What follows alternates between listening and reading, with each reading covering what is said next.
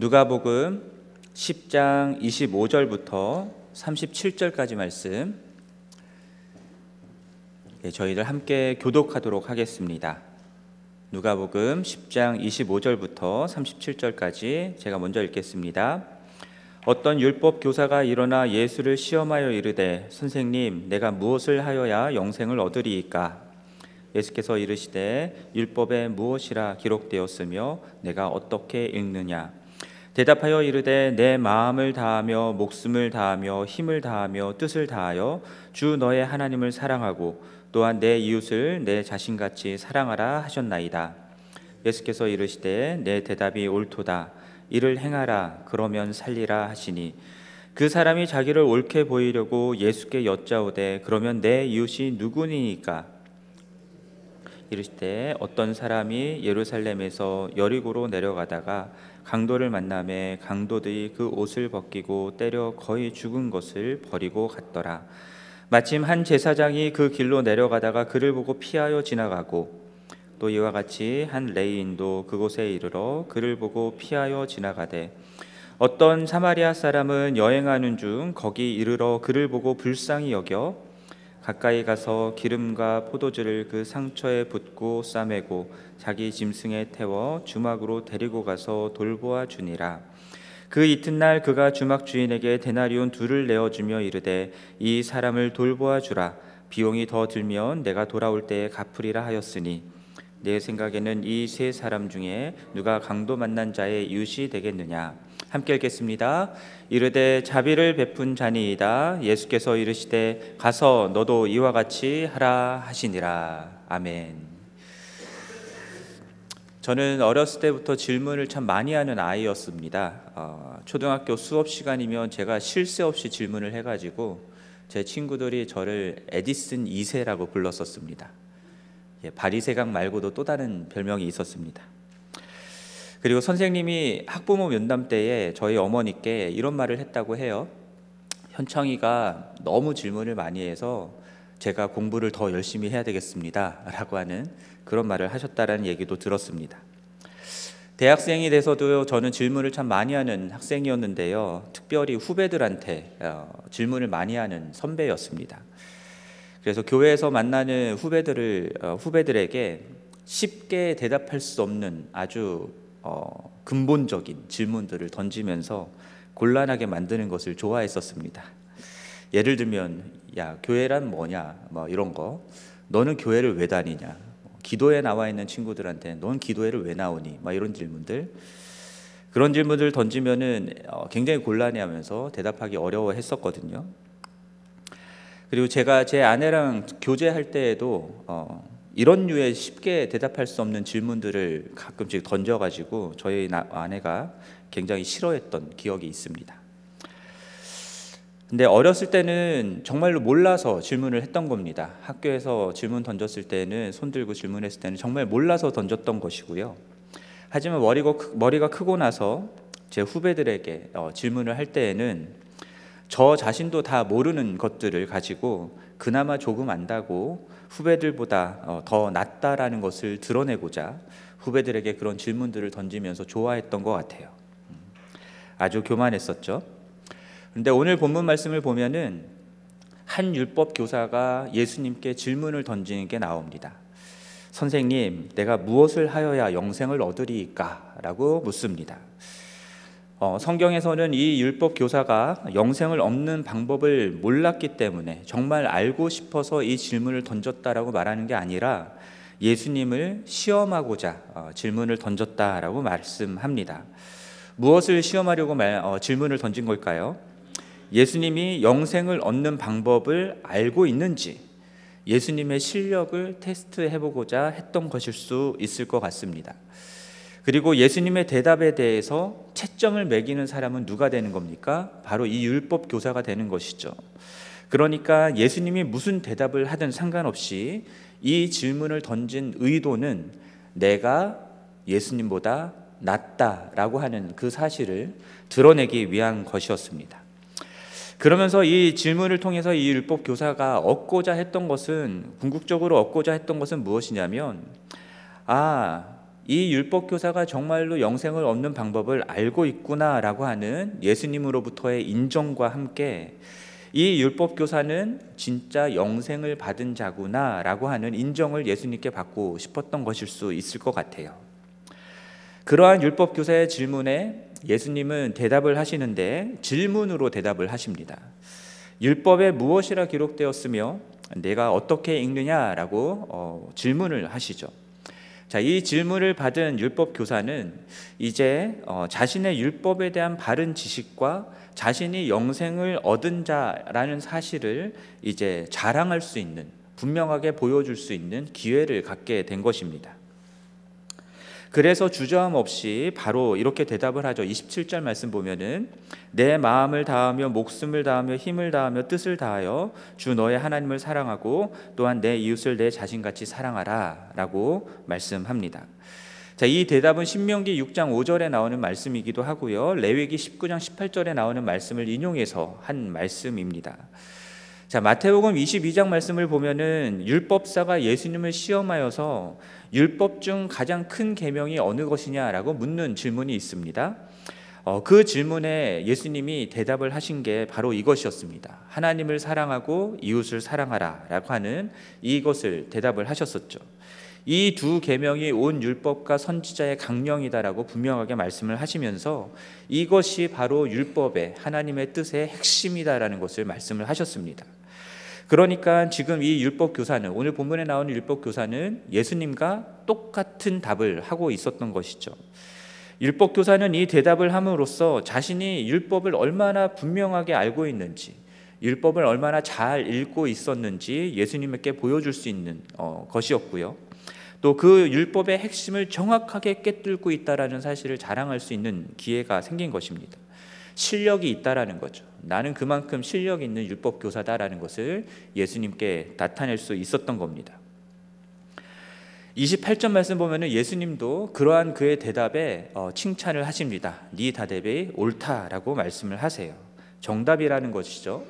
그런데 옳다고만 말씀하신 게 아니라 이를 행하라. 그러면 살리라라고 하는 어, 부분을 덧붙이십니다. 무슨 말씀입니까? 대답은 옳은데 정답은 말하기는 했는데 정답을 알고 있는 것만으로는 안 된다라는 것이죠. 그걸로는 영생을 얻을 수 없다라는 겁니다. 근데 여기서 우리가 잠깐 짚고 넘어가야 될 것이 있습니다. 무엇을 하여야 영생을 얻을 수 있느냐라고 하는 이 질문에 우리가 아는 정답은 무엇입니까? 여러분들은 이 무엇 어떻게 답을 하시겠습니까? 무엇을 하여야가 아니라 예수 그리스도를 믿는 믿음으로 우리는 은혜로 구원을 받는 것입니다. 그렇게 영생을 얻는 것입니다라고 말을 해야 하여야 맞는 거 아니겠습니까? 여러분 다 그렇게 알고 계시죠.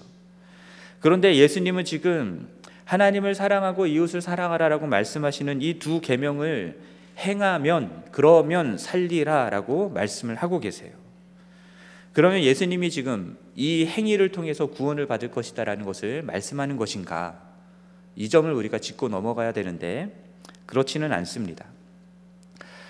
여전히 우리는 예수 그리스도를 믿는 믿음으로 영생을 얻습니다. 구원을 받습니다. 그러면 예수님은 왜 이렇게 말씀을 하셨을까? 저는 율법 교사가 가지고 있는 종교적인 틀을 깨뜨리고 그리고 진정으로 영생을 얻는 얻은 자의 삶에 나타나야 할 어, 분명한 증거가 무엇인지를 예수님이 말씀하신 것이다라고 어, 생각을 합니다. 그것을 말씀하시기 위해서 선한 사마리아인의 비유를 어, 말씀을 하신 것이죠. 제가 왜 그렇게 생각하는지 이제 이후에 나오는 내용들을 통해서 좀 더 나누도록 하겠습니다. 이에 율법 교사가 또 질문을 하는데요. 29절 말씀 보면은 그러면 내 이웃이 누구입니까? 라는 질문을 합니다. 이 질문도 자신의 이웃이 누구인지 몰라서 한 질문이 아니죠. 성경은 이 질문을 한 이 사람의 의도가 자기를 옳게 보이려고 했다라고 말씀합니다. 자신의 무엇을 옳게 보이려고 한 것일까요? 예수님이 이를 행하라라고 하셨던 말씀에 대해서 자신은 하나님을 사랑하는 것도 잘하고 있고 그리고 이웃을 사랑하는 것도 잘하고 있다라는 것을 말하고자 했던 것입니다. 그렇게 자신은 율법을 정확하게 알고 있을 뿐만 아니라 그것을 지켜 행하고 있기 있는 율법으로 흠이 없는 자이기 때문에 그래서 나는 영생을 얻은 자다라고 하는 사실을 그것을 드러내고자 했던 것이죠. 이 율법 교사는 율법의 핵심도 분명히 알고 있고 그것을 지켜 행하려고 하는 엄청 노력하는 사람이면은 분명했을 겁니다. 이웃을 사랑하는 것도 꽤 많이 열심히 했던 사람일 수 있습니다. 유대인들, 특별히 어, 율법을 지켜 행하는 사람들은 다른 사람들을 궁휼히 여기는 것에 대해서 굉장히 중요하게 여겼거든요. 그래서 구제하고 하는 것들 많이 했었습니다. 그럼에도 불구하고 지금 이 사람은 자신의 종교적인 틀 안에서만 율법을 지켜 행하고 있었다라는 것을 우리가 알게 됩니다. 왜냐하면 사실 내 이웃이 누구냐라고 묻는 이 질문은요. 내 이웃이 될 수 있는 사람과 내 이웃이 될 수 없는 사람을 내가 구분하겠다라고 하는 의도가 담겨 있는 겁니다. 자신의 율법에 대한 이해와 기준에 따라서 나의 이웃이 될 자격이 되는 사람들은 이런 사람들이고 그런 사람들에게는 내가 사랑을 베풀지만 그렇지 않은 사람들에게는 나는 사랑을 베풀지 않습니다라고 하는 것이죠. 율법에 의해서 죄인이라 여겨지는 어, 사람들은 이 율법 교사에게 이웃이 될 수 없습니다. 사랑을 베풀 만한 자격이 없기 때문입니다. 여기에는 사마리아인도 포함됩니다. 이방인들도 포함됩니다. 세리와 창기와 같은 사람들도 다 포함되는 겁니다. 그런 사람들은 율법 교사의 기준에 의하면 종교적인 기준에 의하면 절대로 사랑받을 수 없는 사랑할 가치가 없는 그런 사람들인 것이죠. 그러한 사람들과는 철저하게 선을 긋고 상종하지 않으면서 자신의 종교적인 기준에 받아들일 수 있는 사람들을 이웃을, 이웃으로 여기고 사랑했던 사람이 바로 이 율법 교사라는 거예요. 그렇게 자신은 율법을 잘 알고 있고 자신의 종교적인 기준에 의하면 이웃으로 받아줄 수 있는 사람들에게 자비를 베푸는 사랑하는 그런 삶들을 살기는 했기 때문에 그랬기 때문에 율법의 계명을 온전히 지켜 행하고 있다 스스로 생각한 것이고 그렇기 때문에 나는 영생을 얻은 자다라고 생각을 했던 것입니다. 그렇게 이 율법 교사는 철저히 종교적인 사람이었던 거예요. 이런 사람들을 우리는 종교적인 사람들이다라고 얘기를 하는 겁니다. 예수 그리스도가 필요치 않습니다. 이런 사람들에게는. 오히려 율법의 행위, 내가 행하는 율법의 행위, 그것으로서 나는 나의 의를 세울 수 있고 영생을 얻을 수 있다라고 생각하는 것이죠. 그래서 이런 사람들 종교인인 것입니다. 근데 영생을 얻는 것은 종교적인 삶을 사는 것이 아니라 예수 그리스도를 나의 구원자와 주님으로 영접하여 살아가는 것입니다. 예수 그리스도를 영접하는 일은 종교적으로 사는 종교인이 된다라는 의미가 아니라 내가 의지하고 살아왔던 자기의라고 하는 이 종교적인 틀 자체를 완전히 깨뜨려 버리는 그런 살, 어, 그렇게 된 어, 삶을 살아간다라는 것이죠. 그래서 예수 그리스도를 영접한다라고 하는 것은요 굉장히 충격적인 사실입니다. 이제까지 우리가 가져왔던 모든 종교적인 의, 나의 의들이 다 깨어지는 경험이기 때문입니다. 이것은 전에도 말씀드린 적이 있었는데 마치 100마일로 달리는 덤프 트럭과 충돌하면 우리 어떻게 됩니까? 뼈도 못 추리죠. 그것처럼 예수 그리스도의 은혜라고 하는 것을 우리가 맞닥뜨리게 되면은 그 예수 그리스도를 맞닥뜨리게 되면은 내가 그동안 자랑해 왔던 신뢰해 왔던 모든 자기 의는 다 깨져버리게 되는 것이고 종교적인 기준들, 종교적인 자격들 그런 거 다 깨져버리게 되는 것입니다. 그래서 예수님을 만난 사람들은요, 전부 다 내가 죄인입니다라는 고백을 하게 되는 거예요.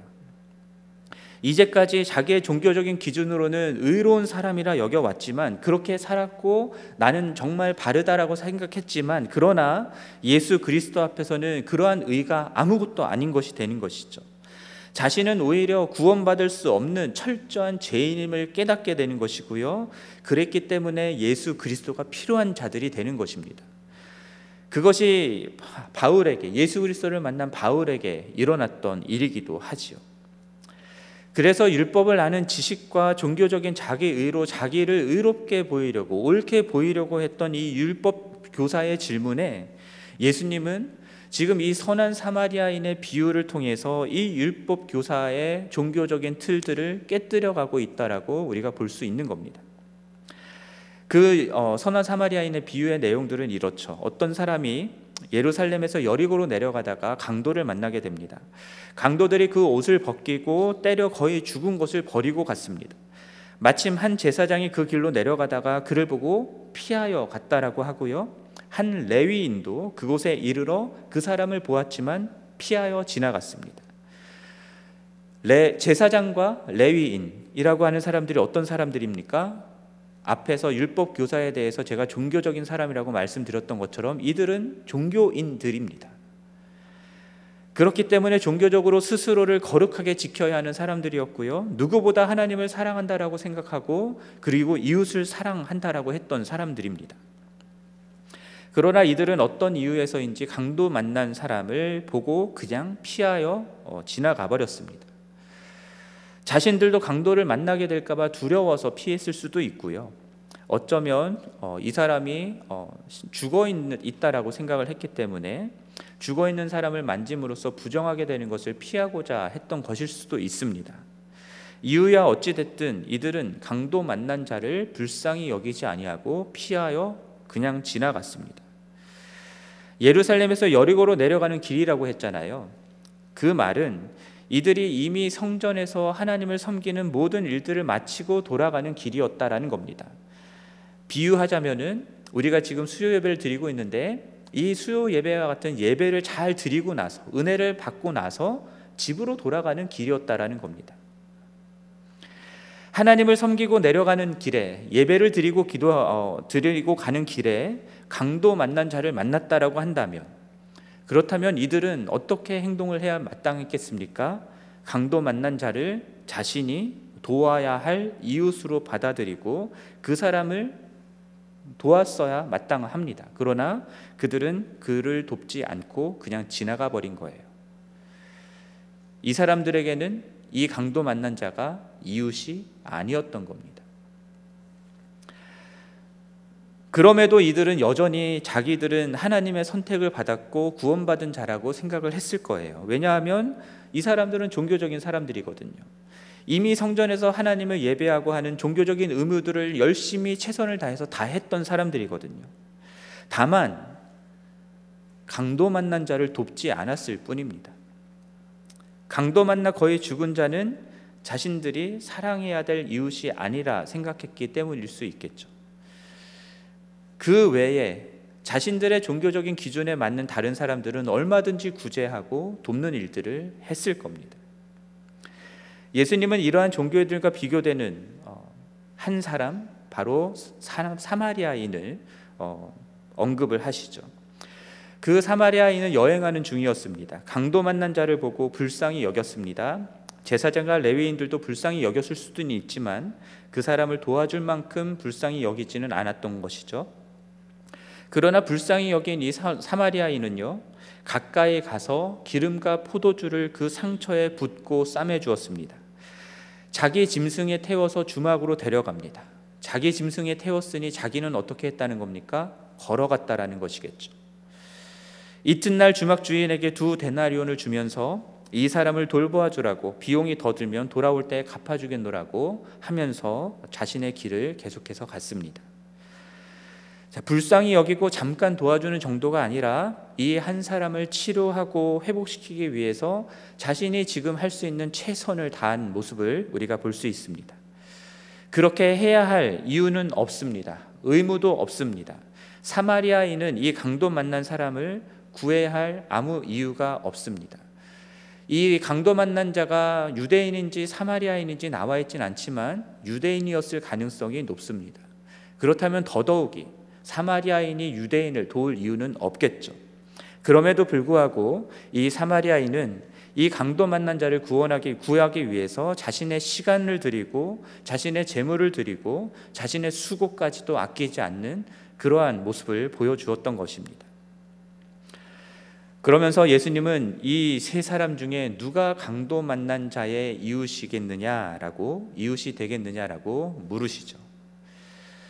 종교적으로 의로운 제사장, 레위인 그리고 이 율법 율법 교사와 같은 유대인들 그들과는 역사적이고 종교적인 이유로 상종하지도 않고 경멸했던 이 사마리아 사람을 자신들과 비교하면서 누가 이웃이 되겠느냐라고 묻는다라는 사실 자체가 굉장히 모욕적으로 들렸을 수 있습니다. 그래서 사마리아인입니다라고 말하기도 싫어서인지 이 율법 교사는 자비를 베푼 사람입니다라고 표현을 하죠. 예수님은 그런 율법 교사에게 가서 너도 이와 같이 하라라고 말씀합니다.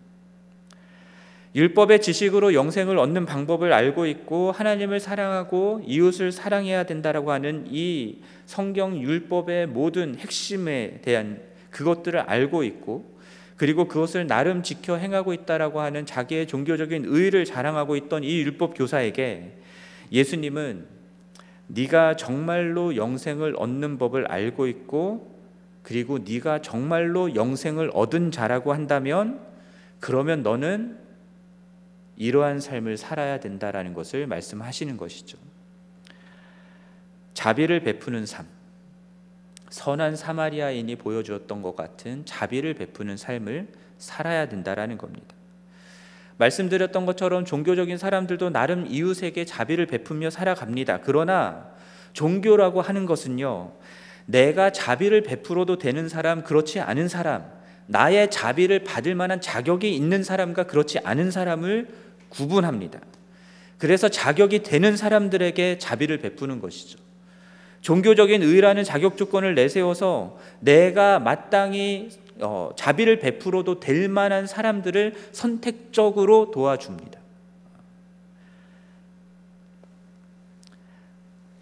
왜냐하면 여전히 내 의가 중요하기 때문이죠. 내 의를 지키는 것이 중요하기 때문입니다.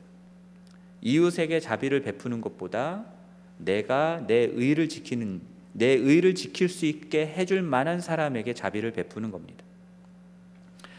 그래서 자신이 할 수 있는 최선을 다해 하나님을 섬기고 교회를 섬기고 교회에서 하는 봉사도 열심히 하고 종교적인 의무도 열심히 합니다.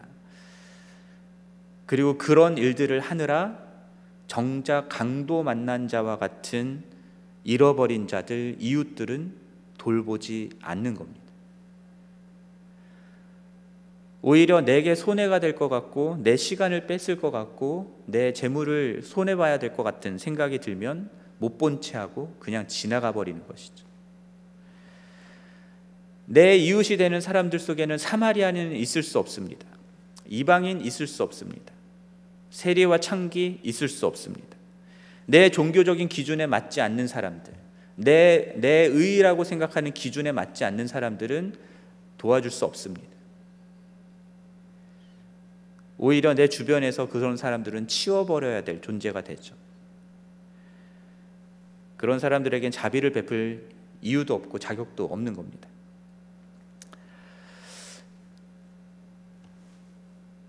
교회가 이런 모습들을 갖출 때가 참 많이 있는 것 같습니다. 교회가 구제를 많이 한다고는 하는데, 그리고 교회가 우리의 이웃이라고 여기는 사람들, 어, 그런 그런 사람들 나름의 열심을 보이면서 섬기는 것들을 하기는 하는데, 정작 정작 그러한 교회를 향해서 아, 저 교회는 우리들의 이웃이야라고 말하는 사람들은 별로 없다라는 거죠. 교회가 이 세상에서 정말로 강남, 강도 만난 자 같은 자들이 와서 구원을 받는 곳이 되어야 하는데 오히려 그런 사람들은 교회로 들어오지 못하게 막는 일들이 많습니다. 왜냐하면 그런 사람들은 교회와 어울리지 않으니까요. 교회가 내세우는 종교적인 기준에 절대 미치지 못하는 사람들이니까요. 그런 사람들이 교회 안에 들어오면 교회가 힘들어지니까요. 그래서 그들을 멀리하고 못 들어오게 막고 정죄하는 모습으로 어, 눈길로 어, 쳐다보는 겁니다. 그래서 정말로 죄인인 사람들, 이 세상에서 죄를 짓고 정말 예수 그리스도가 필요한 사람들, 그런 사람들이 교회를 못 와요. 교회로 오면은 사람들이 곁눈질하면서 어떻게 저런 사람들이 교회에 왔냐라고 어, 쳐다보는 거죠. 그 눈길이 너무 경멸스럽고 싫어서 교회로 오는 것 자체를 생각하지 않습니다. 때로는 교회가 자신의 종교적인 의무를 다하는 일에 거침이 된다고 한다면 폭력을 써서라도 그런 사람들은 제거하려고 하는 일, 그런 경향도 있습니다. 그러면서도 우리들은 괜찮은 그리스도인이다. 구원받은 그리스도인이다. 라고 여기는 거죠. 하나님을 위해서는 종교적인 기준에 맞지 않는 이웃들은 핍박해도 되고 미워해도 되고 제거해도 된다라고 하는 그런 생각을 갖는 기독교인들이 의외로 많습니다. 근데 저는 그런 기독교는 기독교가 아니라는 생각을 합니다. 자신의 종교적인 이익을 위해서 나의 의를 위해서 일을 쌓는 그러한 종교 집단일 뿐이지 진정한 기독교는 아니다라는 생각을 합니다. 그리고 이렇게 행하는 기독교인들을 볼 때마다 마음속에 섬뜩한 생각이 들 때가 있습니다. 지금 예수님은 선한 사마리아인의 비유를 통해서 종교적인 의로 똘똘 뭉쳐 있는 이 율법 교사, 제사장과 레위인과 같은 이들의 실체를 드러내고 계신 것이죠. 그들은 하나님을 사랑하고 이웃을 사랑한다라고 하는 계명을 잘 알고 지킨다 생각하지만 실상은 그렇지 않은 것이고요. 그래서 영생을 얻었다라고 말하지 못할 수도 있는 사람들인 겁니다. 진정으로 예수 그리스도를 믿어서 영생을 얻은 자들은 종교적일 수 없습니다. 왜냐하면 자격 없는 죄인에게 무조건적으로 주어진 이 순전한 은혜로 받은 구원, 그 예수 그리스도를 우리에게 그러한 은혜를 베풀어 주시는 예수 그리스도를 믿고 안다면 종교적으로 살 수가 없는 겁니다. 아까도 말씀드렸던 것처럼 그 예수 그리스도의 은혜에 충돌하여서 이제까지 우리를 단단하게 둘러싸고 있던 모든 종교적인 자기의가 산산조각 났기 때문인 것이죠. 바울이 다메섹 도상에서 예수님을 만났을 때 일어난 일이 바로 이러한 일들이잖아요. 히브리인 중에 히브리인이고 가말리엘의 제자로서 율법을 철저히 지키는 바리새인이었던 이 바울은 자신이 믿고 확신하고 알아왔던 유대교적인 그 진리가 전부였던 사람이었습니다. 자신이 믿는 유대교적인 신념을 가지고 그것으로서 기독교인들은 절대로 이웃이 될 수 없는 사람들이었죠. 그랬기 때문에 하나님을 위한다라는 명목하에 이 기독교인들을 잡아 죽이고 박해하는 사람이 될 수 있었던 겁니다. 그러면서 그것이 정말로 하나님을 위한 일이다라고 생각을 했던 것이죠. 그런데 그런 그가 예수님을 만나게 됐을 때에 나는 죄인 중에 괴수다라고 자신을 고백하면서 그러한 자신에게 은혜를 베풀어 주신 예수 그리스도를 믿는 믿음 외에는 구원의 길이 없다라고 얘기하는 사람이 된 겁니다. 유대인으로서는 도저히 상종할 수 없고 어울릴 수 없는 그런 이방인들에게까지 가서 복음을 전하는 사람이 됐던 거예요. 그것도 온갖 고난을 당하면서까지 그 모든 것들을 다 인내하면서까지 자신이 마땅히 누릴 수 있는 권리까지도 다 포기하면서 그 사람들에게 가서 예수 그리스도의 복음을 전하려고 하는 사람으로 변화되었던 것입니다. 왜냐하면 예수 그리스도께서 우리에게 베풀어 주신 그 은혜 앞에 설 때에는 이 세상에 있는 모든 것들이 다 가치 없는 배설물과 같이 여겨졌기 때문인 것이죠. 그만큼 예수 그리스도가 귀하신 분이시고 그분이 우리에게 베풀어 준 그 은혜가 그만큼 가치 있다라는 사실을 깊이 깨달아 알았기 때문입니다. 우리가 바울과 같이 삼층천에 올라가서 하나님의 놀라운 비밀들을 듣고 아는 그런 것들을 경험하진 못했지만 그러나 그에게 은혜를 베풀어서 구원하여 주신 예수 그리스도는 바울에게나 우리에게나 동일합니다. 우리 역시도 아무 자격 없는 자였지만 그러나 주님이 우리에게 은혜를 베풀어 주셔서 구원을 받았잖아요. 그렇기 때문에 우리는요, 우리의 죄된 본성을 따라서 자꾸만 자기 의를 세우고 주장하려고 하는 그런 어, 본성을, 죄성을 따라서 살아가는 자들이 아니라 예수 그리스도를 따라서 은혜를 베풀고 사랑을 베풀고 자비를 베푸는 삶을 살아가는 자들이 되는 것입니다. 알량한 종교적인 의를 내세워서 내가 자비를 베풀 만한 자격이 있는 사람들을 고르는 자들이 아닌 겁니다. 자신도 강도 만난 자와 같은 자였음을 알기 때문에 그가 누구이고 어떤 사람이든 그와 같이 잃어버린 자를 구원하기 위해서 예수님이 그러하셨던 것처럼 나의 시간과 물질과 수고와 헌신을 아끼지 아니하고 드리는 사람들이 되는 것이죠. 이렇게 이웃을 사랑하는 것이 이렇게 우리 이웃들에게 자비를 베푸는 것이 주님의 은혜로 영생을 얻은 자들의 삶의 삶의 증거다라는 것을 보여주시는 것입니다. 37절 말씀 보면은 예수님이 율법 교사에게 가서 너도 이와 같이 하라라고 말씀하십니다. 여러분 이 율법 교사가 이 말씀을 듣고 이후에 가서 이렇게 살았을까요? 성경에는 안 나와 있기 때문에 그랬기를 바라지만 어, 왠지 그러지 못했을 거란 생각을 해봅니다. 왜냐하면 이 율법 교사는 아직 그 종교적인 틀로부터 벗어나지 못한 영생을 얻지 못한 자이기 때문입니다. 오늘 우리가 읽은 본문은 아니지만 바로 앞에 있는 내용 21절부터 24절까지의 내용들을 보면요. 예수님이 하나님께 기도하는 내용이 나옵니다. 하나님 외에 아들이 누구인지 아는 사람이 없고 또 아들의 소원대로 계시를 받은 자 외에는 아버지가 누구인지 아는 자가 없다라고 말하는데 그런데 그러한 사람들이 어떤 사람이냐면 바로 세상에서 지혜롭고 슬기 있는 자들이 아니라 어린아이와 같은 자들이다라고 말씀합니다. 그리고 이 모든 것들이 다 주님의 뜻으로 이루어진 것이다라고 말씀을 하죠. 세상에서 많은 종교적인 지식을 가지고 있고 열심도 가지고 있고 노력도 하고 있는 그런 것으로 예수 그리스도로 말미암는 구원이 주어지는 것이 아니다라는 겁니다.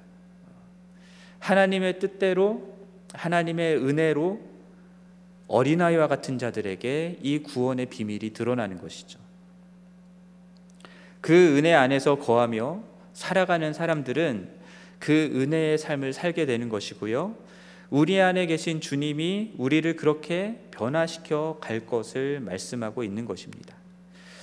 그러므로 우리들이요 예수 그리스도를 믿었다고 해서 처음부터 사마리아인과 같이 자비를 베푸는 온전한 삶을 살지는 못할 수 있지만 그러나 우리가 정말로 은혜로 구원받은 자들이라고 한다면 우리 안에 계신 하나님이 성령 하나님이 우리를 그렇게 계속해서 변화시켜 가실 것이다라는 거죠.